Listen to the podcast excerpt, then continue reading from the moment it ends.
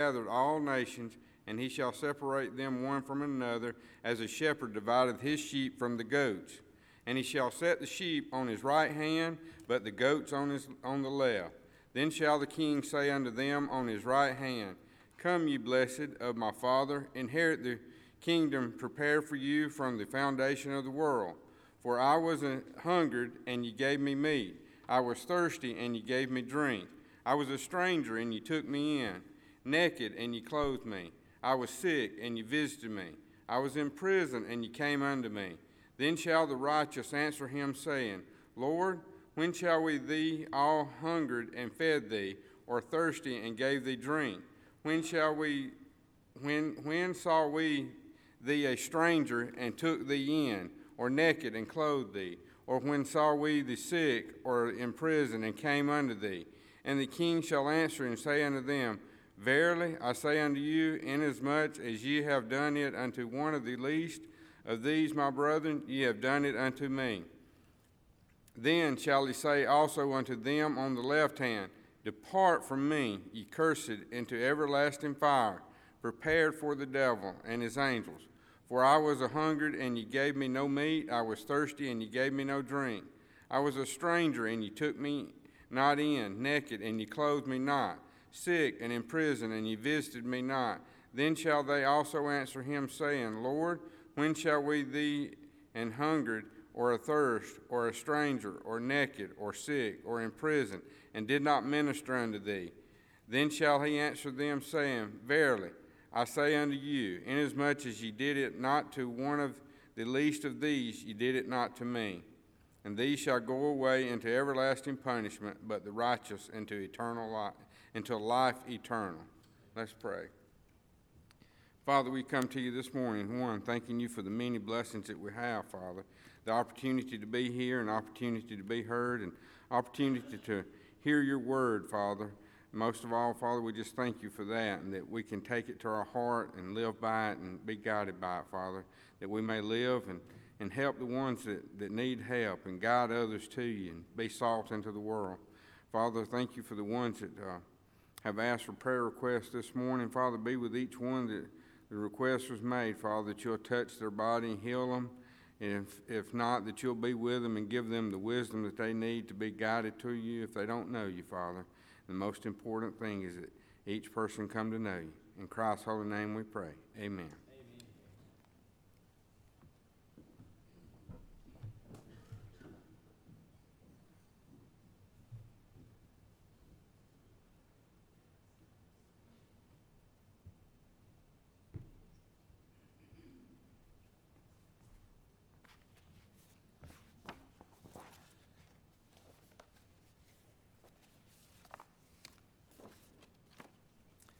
I wanted y'all to have a look at the screen so you could kind of uh, see what I'm going to share with you this morning.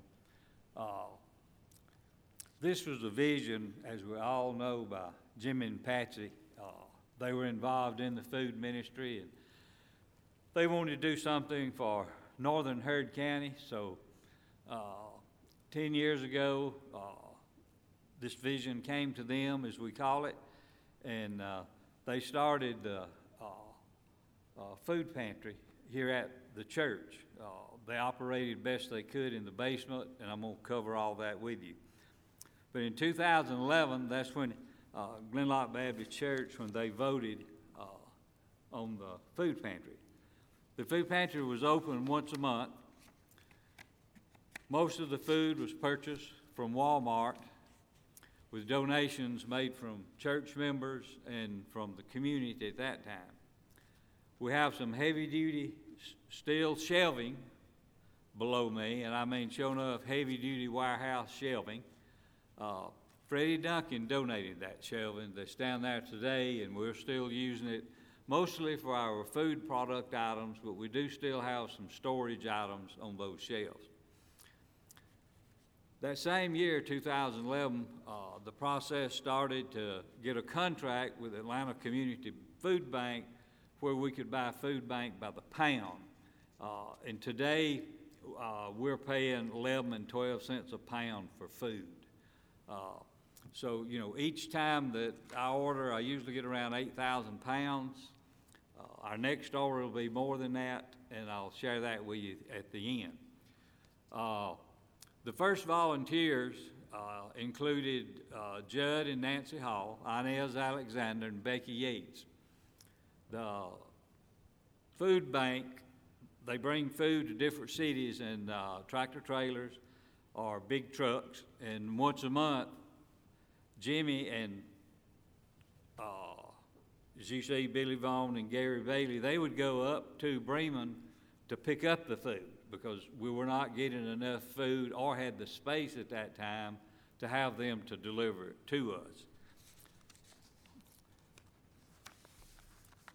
As our food pantry continued to grow, uh, John Ivy was a, a big part of the food ministry here. And he and uh, uh, Javon Lane, uh, and mainly John, I think, actually came up with the idea that, hey, we're going to hold a golf tournament and we're going to give the proceeds after expenses from that golf tournament to the food pantry. Over the last uh, five, six years, that has been very, a very lucrative project for the food pantry. Uh, we didn't have to do a whole lot other than just show up. But, uh, uh, so that was a wonderful ministry, and, and uh, we'll get into why that uh, uh, changed. And just to kind of jump forward, 2019, of course, we had, was the last year we could hold the golf tournament, which that was also our largest year. Uh, Ju- in 2020 and 21, Javon Lane, she, she and her coworkers, along with our assistants, she started having fundraising projects down there at Southern Power, and the current management was still okay with that because the proceeds were going to the food pantry. As it turned out, the last two years with the projects that she did and she had going on at Southern Power, uh, we actually made more money than we did when we had the golf tournament. So uh, the last two years has been really good for us. Well, also in, in uh, 2011, because we're looking to get started with the Atlanta Community Food Bank, well, our organization has to be separate from the church. So with the help of Chuck and Colleen Stevens, uh, our food uh, pantry was uh, incorporated into Glenloch Community Outreach. And uh, we still operate by that today. a lot of people call us uh, Glenloch Food Bank, and, but on all the criteria that goes out, all the contracts, everything is Glenloch Community uh, Food Bank. In 2015, uh, uh, I'm gonna say Patsy applied for a grant. I think she did all the paperwork, uh, based on conversations with her, uh, to buy a truck and a cooler, which we have inside the food pantry down there now. And we've been using that since it was installed. But, uh, after that time, uh, after we got the truck, uh, Jimmy and Billy, they would drive up to a not-so-good section in Atlanta. I made a couple of trips up there with uh, Jimmy before I took over. And uh, that's not a really good place that you want to go driving a box truck and uh, very narrow four-lane street and real rough section as to where it was located. But uh, since that time, about the time that uh, I took over, the Atlanta Community Food Bank built a brand-new warehouse, a monster warehouse, uh, out right off of 285 on, uh, I think it's Campbellton Parkway maybe, but anyway, it's real easy to get to now. Uh, So that makes it a, a, a lot easier for us now when we do have to go up there. Uh, There was always volunteers back here to uh, unload the truck once it got here, and that's still happening today. Uh, At that time, the- they were serving uh, 30 to 40 families per week. And uh, I remember Jimmy and some of the other workers talking about uh, 75 families came through one week. And I can just, if, if 75 families came through our food pantry today, we would be working, we're open 9 to 12, but we'd be working 9 to 1 probably to get 75 families through there because we don't leave until the last car's gone through, is the main thing. That same year, we began, began a ministry, which we were still involved in when I got involved with the food pantry, uh, ministering to a mobile home park in Franklin. Uh, we would carry food out to several families once a month, and uh, uh, because of COVID and there was other circumstances that happened at the, during 2019, uh, we just we had to shut that project down. In 2017, an opportunity for us to get bread uh, from the food pantry was presented to Jimmy. So in the beginning, Jimmy and Patsy would travel each week in his little truck up to Temple, Georgia, to Bimbo Bread Company, and uh, we would get free bread and sweets. And we are still continuing that ministry today. And as often as we can, uh, either myself or Tony Lane, one of our volunteers, he and I drive the box truck up, and we get a lot more bread as we, as we were able to get in a pickup truck. So that's helped, that's helped tremendously. In 2019, all of you know that Jimmy's health uh, began, began declining, and uh, I was already slated to take over January 2020, but uh, he got a little worse toward the end of 2019. So in December of that year, I took over as director. Director. And of course, needless to say, 2020 was a was a very critical year for us. We had to reestablish our system of, of continuing keeping the food pantry open, and we made the decision. We had been using brown paper bags to carry out the food. Well, we knew there was going to be a greater demand for food, so we have now gone to a box system. Uh, every family that comes through gets a uh, 14 by 14 by uh, 6 uh, inch box. We fold the lids up, and we can get close to 40 pounds in one box. The other box, we put all of our uh, larger items, all of our frozen items, and our refrigerated items go in the second box. Plus, they get a bag of bread. So uh, it's come a long ways. And of course, last year was our, our lar- largest year, and uh, our volunteers stayed very faithful in 2020. Uh, we shut down one day uh, last year because I got COVID, and I was kind of around, you know, everybody in the food pantry. So it was decided to just take a break for, for one week, and uh, I turned out, uh, I, I didn't have a really bad case of it. So the following week, we opened back up. But as you can see, because of the uh, businesses closing and unemployed people, uh, you know, we distributed out of this basement last year the 115,576 pounds of food. That's a lot of food. Uh, but fortunately, we had the money to buy the food and we had the volunteers to distribute it. Uh, our average pounds for, for, for per family increased from 39 pounds per family in 2019 to 61 pounds. So with that box system, uh, we can give more. Uh, it'll hold more. It's more sturdy. You know, brown paper bags, even even with just loaf bread and sweets in them, they will tear. So the box system has worked out great. Uh, we received a grant uh, early on for $2,500 from the Atlanta Community Food Bank, and uh, that $2,500 was designated. You buy whatever supplies you need uh, for your food pantry. Uh, I purchased uh, two sets of shelves. Uh, I bought some needed supplies. Uh, for instance, anytime we needed to mop, we had to come up here and get the bucket. I bought us a mop, mop bucket, got us some new sweeping brooms, make it a little bit easier to clean up down there. Uh, that's pretty much where that twenty-five hundred dollars went. But in two thousand twenty, last year, and I think I told y'all uh, this in January when I gave the uh, yearly report, uh, our church and the surrounding community, I mean, they just opened their hearts up. There, I've got it on record, I didn't write it down, but uh, I bet you that uh, y'all gave the food pantry because we did have to buy some food last year because of shortages. We had to go to, to the grocery stores and buy it by the box. Uh, I bet y'all gave me somewhere between three and four thousand dollars to operate with last year. Made a big difference. Uh, The surrounding businesses also, uh, you know, we get grants. Uh, I get a thousand dollars from Carroll EMC, and I think last year they upped it to uh, two thousand. There's uh, Alvin Ginn uh, with his propane company, which he has sold now. Uh, He made a generous donation, Uh, so we probably won't get that this year with the new owners taking over, but I'm gonna go ask.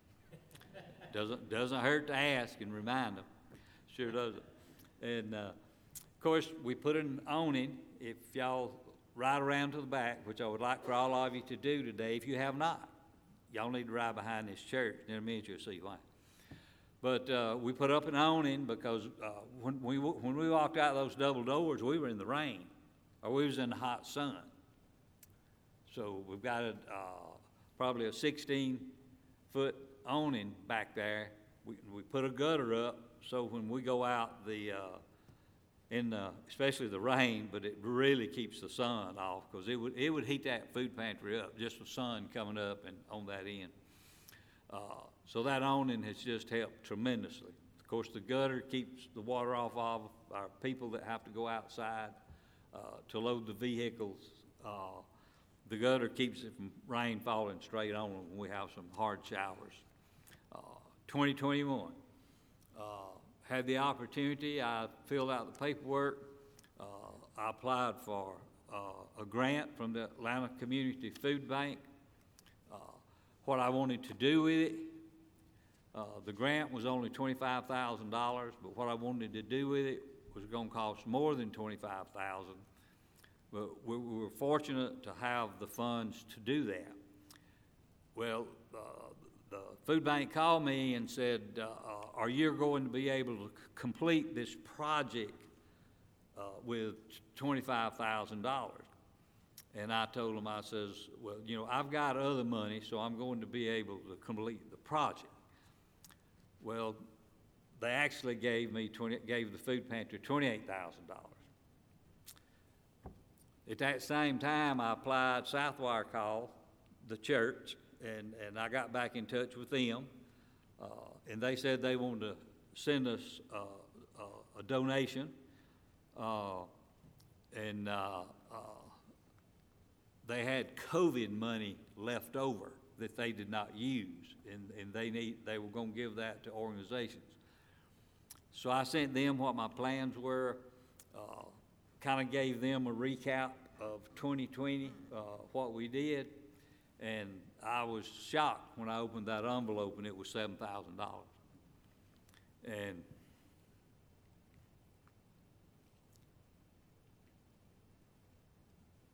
we all know God works in mysterious ways. My project was thirty-five thousand dollars and some change. Yes. And, and as of right now, I've still got some concrete to pay.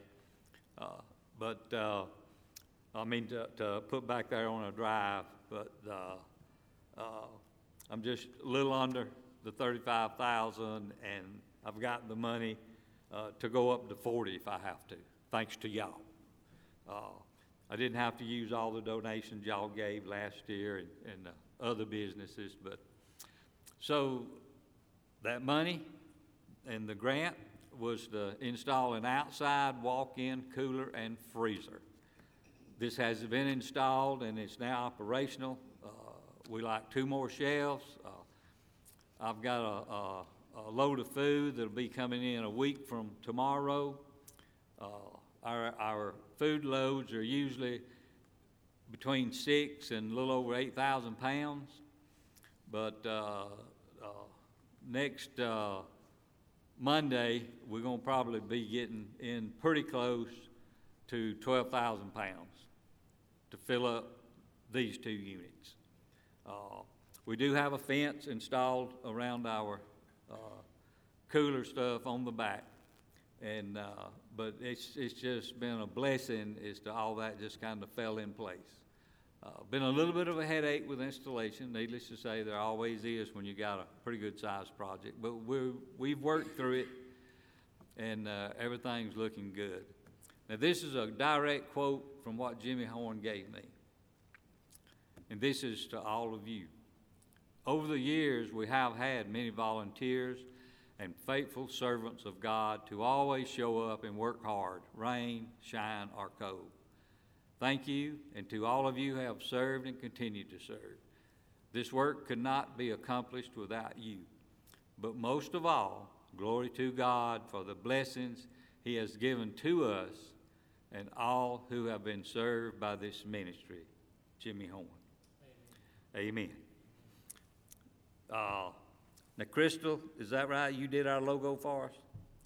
The ladies got together and felt like we needed a logo, and they brainstormed just a little bit. So, this is the logo that we use on uh, all of our correspondence that I have to do, along with our, uh, uh, and Crystal made signs. We have that logo on our truck now, so hopefully I won't get stopped by deputies no more for not having no kind of identification on a box truck driving down the road. Uh, they didn't like that one day, so they decided to come after me. Four came after me, as a matter of fact, y'all. Now, of course, now I knew everything was gonna be okay because we just had bread in there. But I see all them blue lights come up behind me. I coming up the hill from Temple uh, at Roopville. And so I turn in because I'm not gonna stop that box truck on twenty-seven. I turn in and go into the dollar store parking lot, that at Roopville. But two come out and the one on the right's got the gun. I can see the one on the left, he's got his hand on his. And two more went around the other side of the building, at the dollar store to be in front. And, uh, so when the guy walked up, and this is why I wear that veteran hat. He was a veteran. He called all's okay, and he and I just chatted about military service, what we'd been through. And I told him where we had been, and he said, I, I, "Do you need to send back the truck?" He said, "No, I I'm not worried about you. You go on." But again, just thank all of you for supporting us. Uh, we, we do use the money you give us wisely if we need to make improvements. We just don't, uh, uh, waste it. Uh, and, uh, I just ask all of you to continue to pray for our food pantry, pray for our workers. And if anybody's not doing anything a week from tomorrow, sometime that morning, the food truck would be here, and there'll be, gonna be a lot of difference in six to eight thousand pounds and ten and twelve. Gonna be a lot more boxes to put up. All right, thank y'all.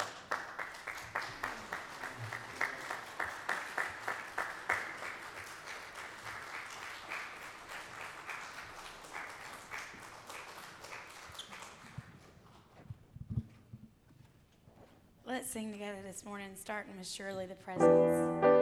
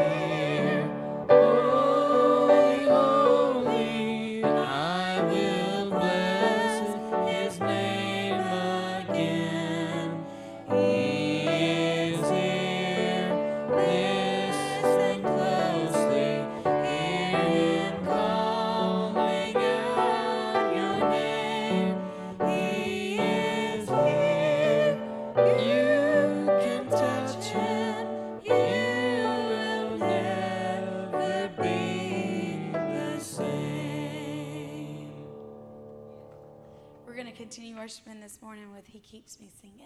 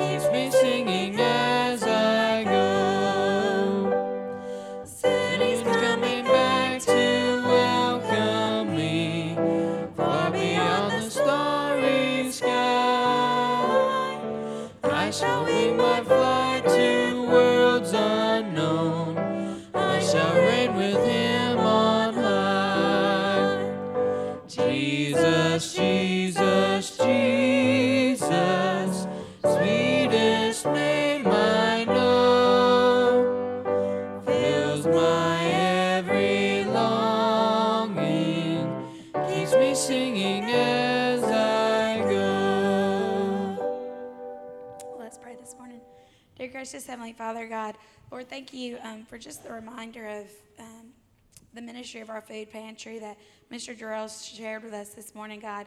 Lord, I couldn't help but think about um, how ever since I started coming to Glenloch, I've always heard that this is a church where love abounds, God. And Lord, what greater way to show that than to minister to our community, God. Lord, thank you for all of those who have been faithful in service and in giving and in prayer to that ministry, God. Um, and Lord, thank you for just letting us be the hands and feet of Jesus. Continue to lead and guide that ministry within your will, God, um, and continue to bless it so we can continue to bless others, God.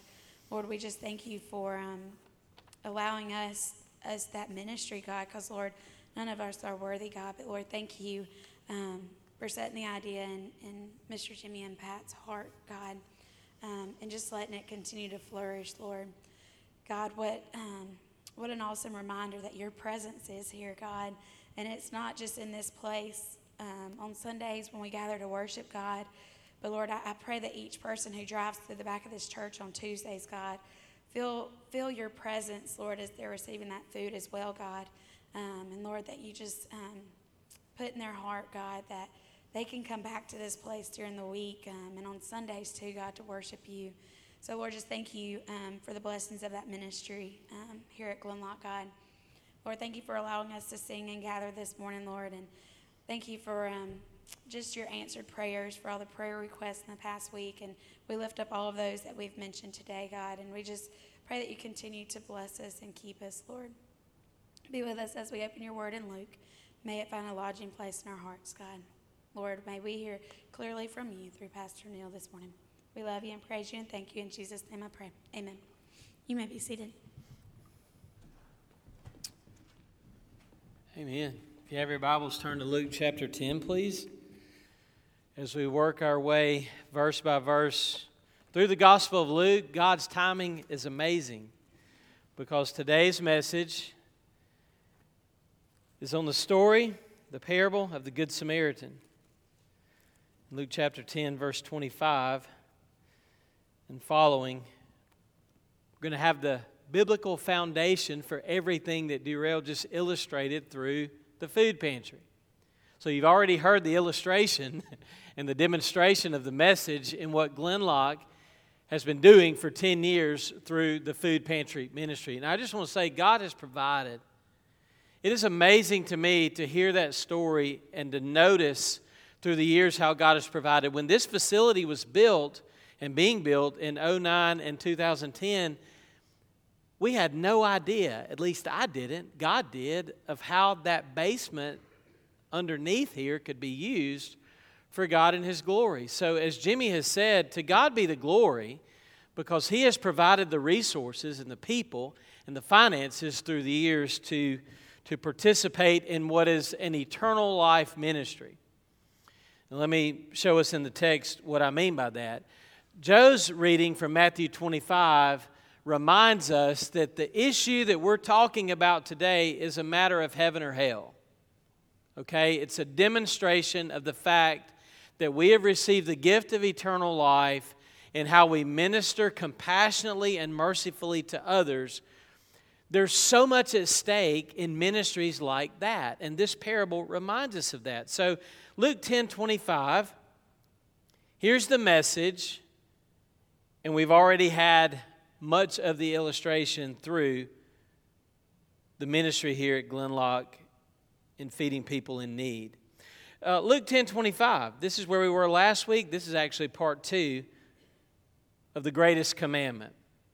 And behold, a certain lawyer, an expert in the law, stood up and put him to the test. He's testing Jesus. His motive is impure. Teacher, what shall I do to inherit eternal life? And Jesus said to him, What is written in the law? How does it read to you? And he answered and said, You shall love the Lord your God with all your heart, all your soul, with all your strength, and with all your mind, and your neighbor as yourself. And he said to him, You have answered correctly. Do this, and you will live. But wishing to justify himself, he said to Jesus, And who is my neighbor? Jesus replied and said, A certain man was going down from Jerusalem to Jericho, and he fell among robbers. They stripped him and beat him and went off, leaving him half dead. And by chance, a certain priest was going down on that road, and when he saw him, he passed by on the other side. And likewise, the Levite also, when he came to the place, he saw him and he passed by on the other side. But a certain Samaritan who was on a journey came upon him, and when he saw him, he felt compassion and he came to him. He bandaged up his wounds, pouring oil and wine on them. He put him on his own beast, and he brought him to an inn and took care of him. And on the next day, he took out two denarii, two days' wages. How much do you earn in two days? Might be a practical question to ask. So he took out two denarii and gave them to the innkeeper, and he said, Take care of him, and whatever more you spend when I return, I will repay you. Which of these three, which of these three do you think proved to be a neighbor to the man who fell into the robber's hands? And the expert, the lawyer, said, The one who showed mercy toward him. Notice that he couldn't even bring himself to say Samaritan. Isn't that interesting? I think that reply in itself gives away much of his heart, doesn't it? He said, The one who showed mercy toward him. And Jesus said to him, Go and do, go and do the same. Father, thank you already for what has been shared as we celebrate 10 years of that particular ministry of feeding those who are hungry. As Durrell has already done, thank you, Lord, for providing the compassion, the vision, the resources, the people, all that you've provided. May that ministry continue to grow and flourish for the sake of the gospel and the sake of Christ, because we truly have receive the greatest of gifts. And help us to picture that and share that in practical, helpful ways, not just through the food pantry, Lord, but, but in all the different ways that we are able to do that as a church community. Thank you for the grace of Jesus and how He has already done for us uh, what you call us to do for others, and that is show mercy and compassion. In his name we pray. Amen. So today we have part two of the greatest commandment. And so this morning, I want to briefly, with the time we have left, uh, go back to the parable of the Good Samaritan, which is one of my favorites and probably your favorite parables in all the scriptures. In this particular text, I want us to notice several principles, several points, several things to observe that help us to see that the emphasis is on doing. Here we have a so called expert who knows, he knows the law, he's answered correctly, but his struggle is in execution. Reminds me of a coach I heard interviewed after a game. The coach literally said, I had the perfect plan, my players just failed to execute it. I thought, well, I don't know if you know you had the perfect plan. But this expert knows the law.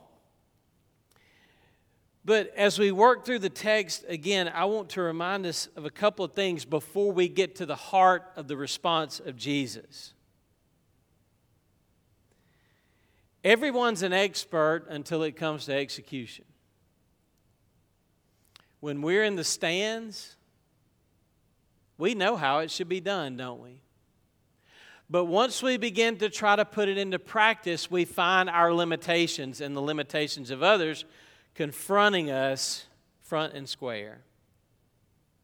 So I want to remind us that this is, first of all, an ultimate question. What shall I do to inherit eternal life? So everything is at stake. This is weighty, this is infinite. He tests Jesus with the greatest of questions. Because we expounded this last week, I'm just going to mention it in passing. Heaven and hell are at stake here. Heaven and hell are at stake in Jesus' response and Jesus' command to go and do. Because going and doing demonstrates that we truly have received the gift of eternal life. And as someone has said, I will remind us before we can ever truly live, we must be prepared to die. Before you and I can ever truly live with life and life abundantly, we must be prepared to die. And I think that's where Jesus is taking us. He's taking us to preparing for eternity. So, first we have that ultimate question then we also noticed last week that this is an impossible commandment. It's impossible. The law is perfect, but none of us can live this out perfectly. We've all sinned and fallen short of this because the demand is perfection to love God with all of our heart, soul, mind, and strength, and to love our neighbor as we love ourselves. We saw very clearly that all of us fall very far short of this perfect commandment do this and you shall live. Our problem is we haven't done it. We can't do it. None of us can fulfill the greatest commandment. So I want to follow up that introduction of the ultimate question and the impossible commandment with another question that I'm going to call an audacious question. The audacity of asking Jesus the question that he asked Jesus in verse 29 Who is my neighbor? Let's think about that just a second. This is, in my opinion, a very bad question, and I hope to share with you why. It's a very bad question because it is an evasive question. It is a deceptive question. It is a dishonest question. The audacity of this lawyer jumping over the main part of the commandment and quibbling about the second part of the commandment, knowing that he could never fulfill the first part. My opinion is that he should have said, Wow, I'm humbled and troubled because there's no way that I've ever loved God with all my heart, soul, mind, and strength. There's no way that I've done the second part of loving my neighbor as myself. The audacity of this question is seen in the fact that the lawyer was trying to justify himself. The lawyer wishes to vindicate himself with a question implying that he did not know precisely what his duty was. He's trying to flip it in his favor. And he gets caught in his own trap. He jumps over the weightier of the two commands to quibble about the second. He's looking for an out. I went Friday to see the top 30 professional golfers in the world compete in the Tour Championship at East Lake in Atlanta. I'd never done that.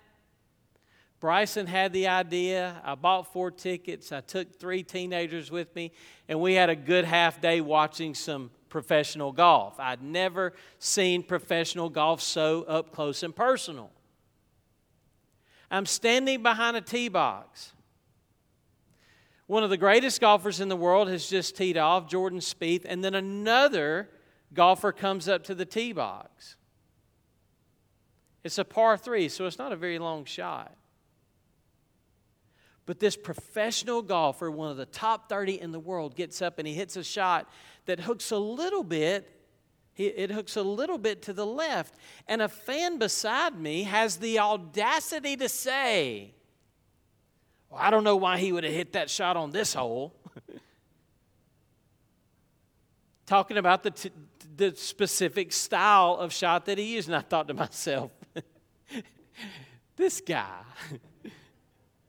I don't know who you are or how well you are at golf, how, how well you play golf, but hey, neither one of us have any reason at all to comment or question anything, anything that these guys are doing. The audacity. Who is my neighbor?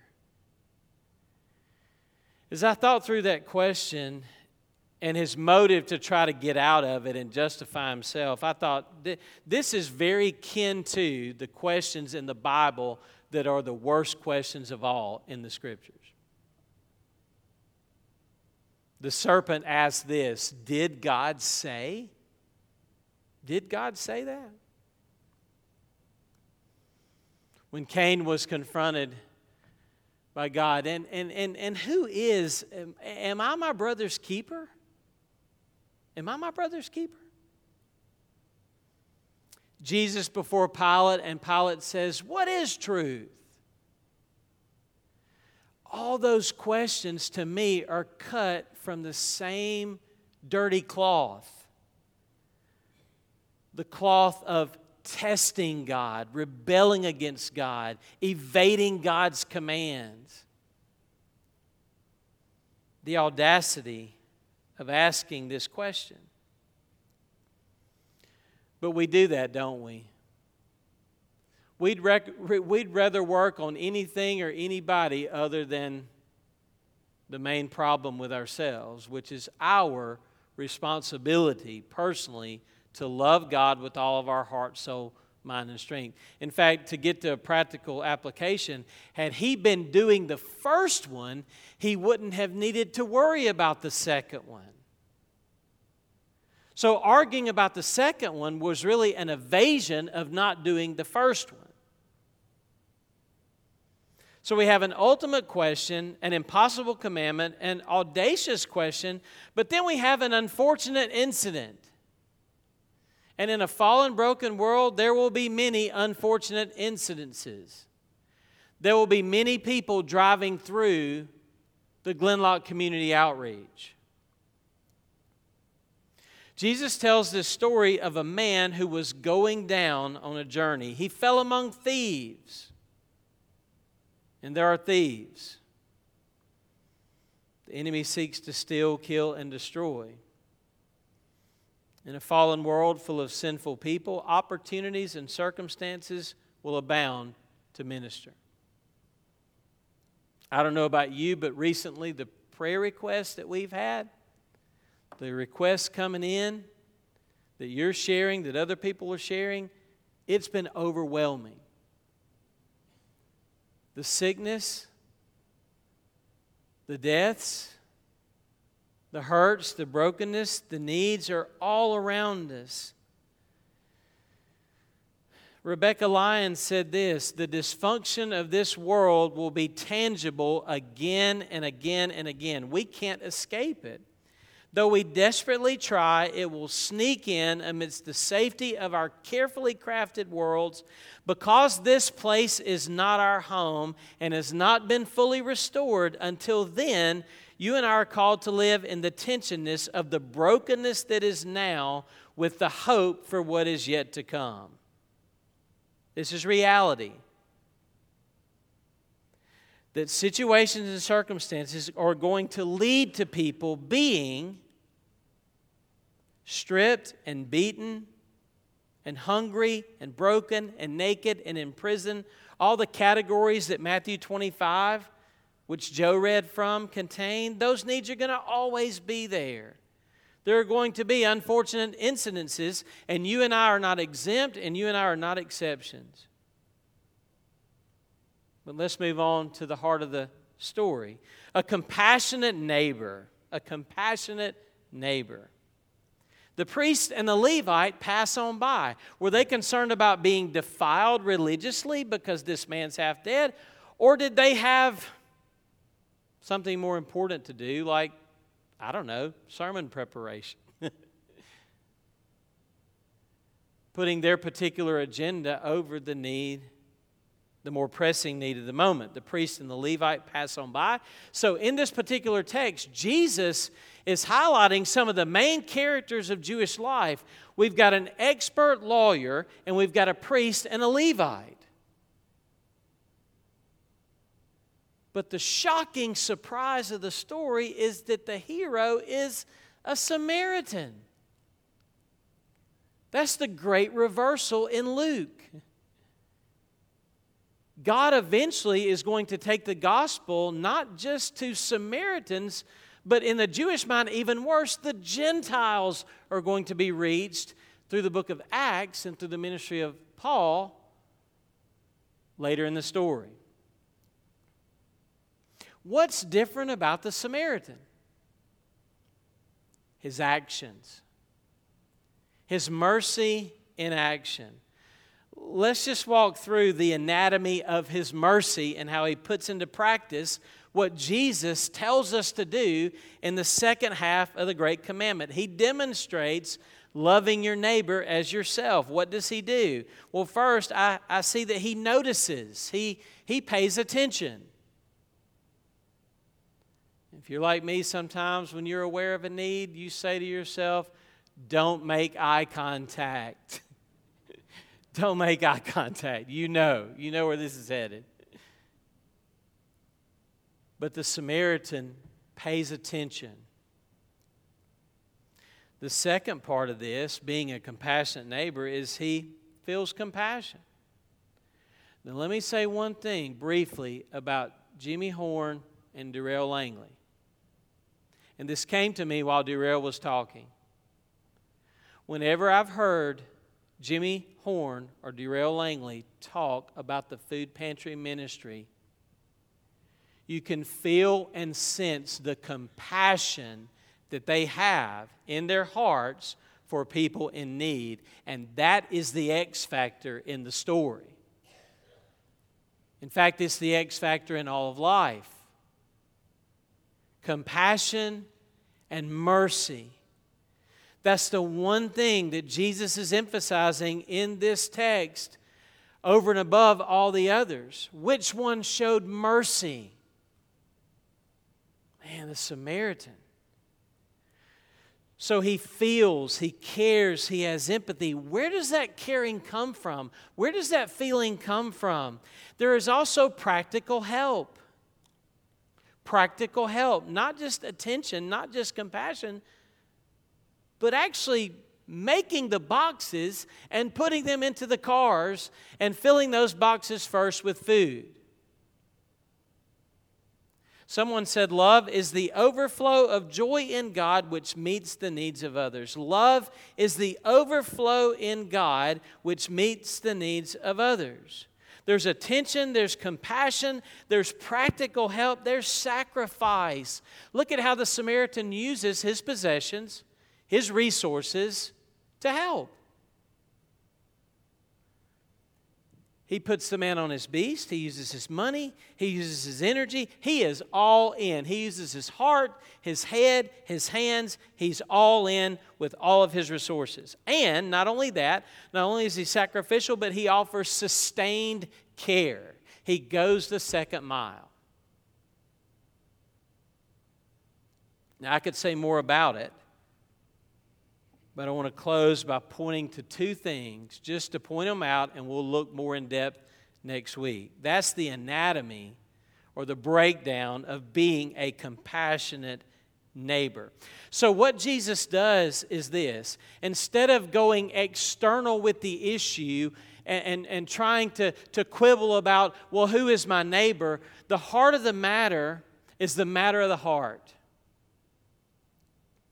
And what we should be most concerned about is not who is my neighbor, but on being a certain kind of person, being a neighbor. Mr. Rogers was right. Won't you be my neighbor?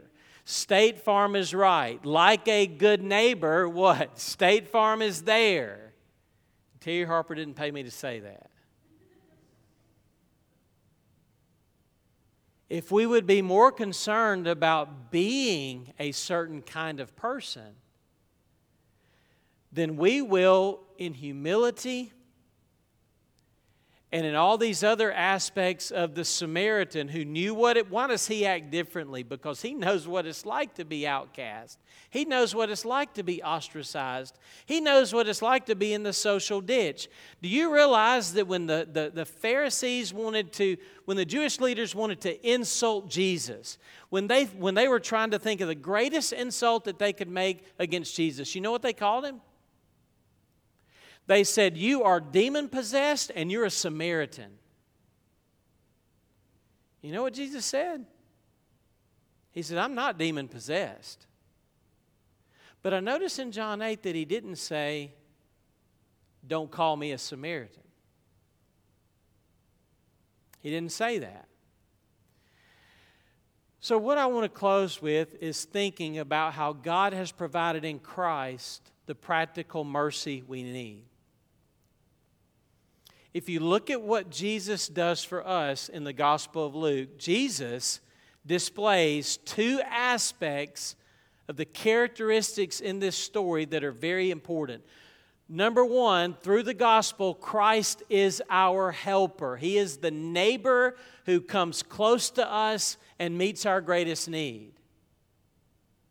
Let me say that again. Jesus for us is the one who leaves his home comes into the broken world and into our broken, sinful lives. And while we were sinners, dead in the spiritual ditch, He rescued us by living the perfect life and rescuing us and saving us out of an, an infinitely deep ditch. Are you with me? That Jesus was the ultimate and is the ultimate helper. He's the ultimate neighbor. He identifies with the one who, in the story, comes to help with practical, sacrificial, sustained help. But that's not all Jesus does in the gospel. Not only has he come to us, leaving his home in glory and, and, and being the ultimate helpful neighbor, but in Luke's gospel, Jesus also identifies with the Samaritan, excuse me, the victim, the, the, the helpless one in the ditch. What do you mean by that? What I mean by that is that if you read what Luke later says about Jesus and his suffering, Jesus and the cross, let's go back and look at this again.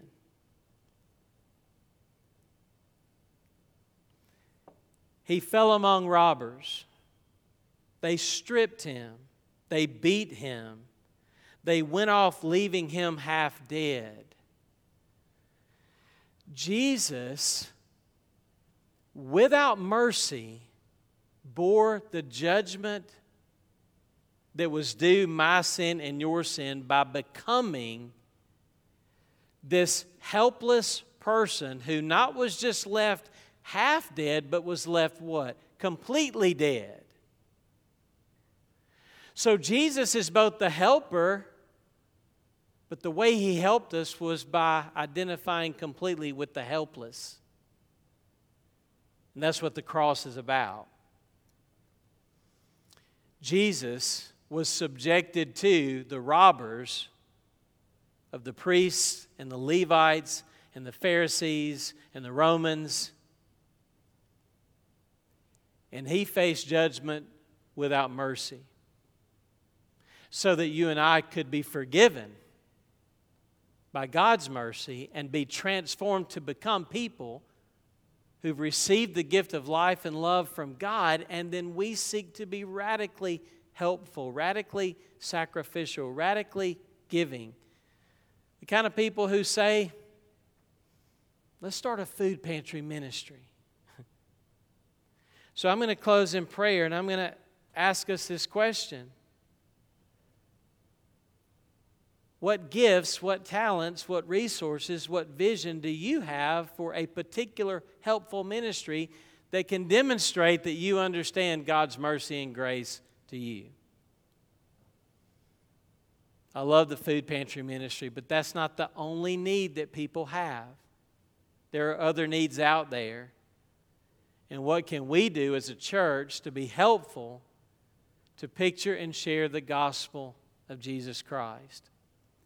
Father, thank you for the opportunity that we have had as a church to demonstrate love and mercy to others in so many different ways. And today we celebrate the ministry of our, our food pantry. And, and, and I just ask God that you continue to provide and, and glorify yourself through that to meet the practical needs of people so that ultimately we can meet the greater need, which is the spiritual need of salvation in Christ. Help us all to be more grateful for what you have done on our behalf. That out of mercy and love, you gave your Son. And now that you've blessed us with resources, you command and you desire for us also to use our resources for the sake of the gospel to meet the practical needs of others, demonstrating that we truly have eternal life. In Christ's name we pray. Amen. Let's stand and sing our hymn of invitation.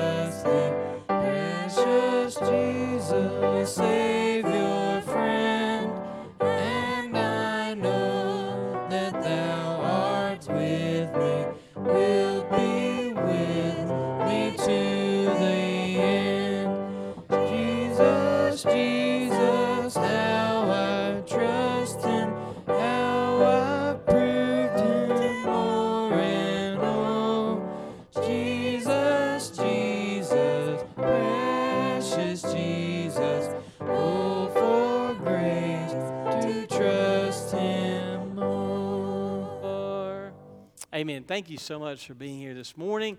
Uh, don't forget, we have Sunday school immediately after we close. Grateful for our teachers and what you continue to do week by week. We will not have services tonight.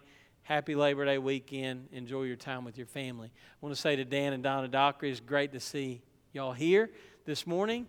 Uh, Dan is our associational missionary, and we're grateful for Dan and what he does for us in leading many ministries like this through our association as a pastor to us pastors. So, Dan, we're grateful that y'all are here. Uh, Catherine, do you want to close us in our. Not sure what it is. The doxology, maybe? Okay, thank you. Let's sing the doxology together. Praise God from whom all blessings flow. Praise Him, all creatures here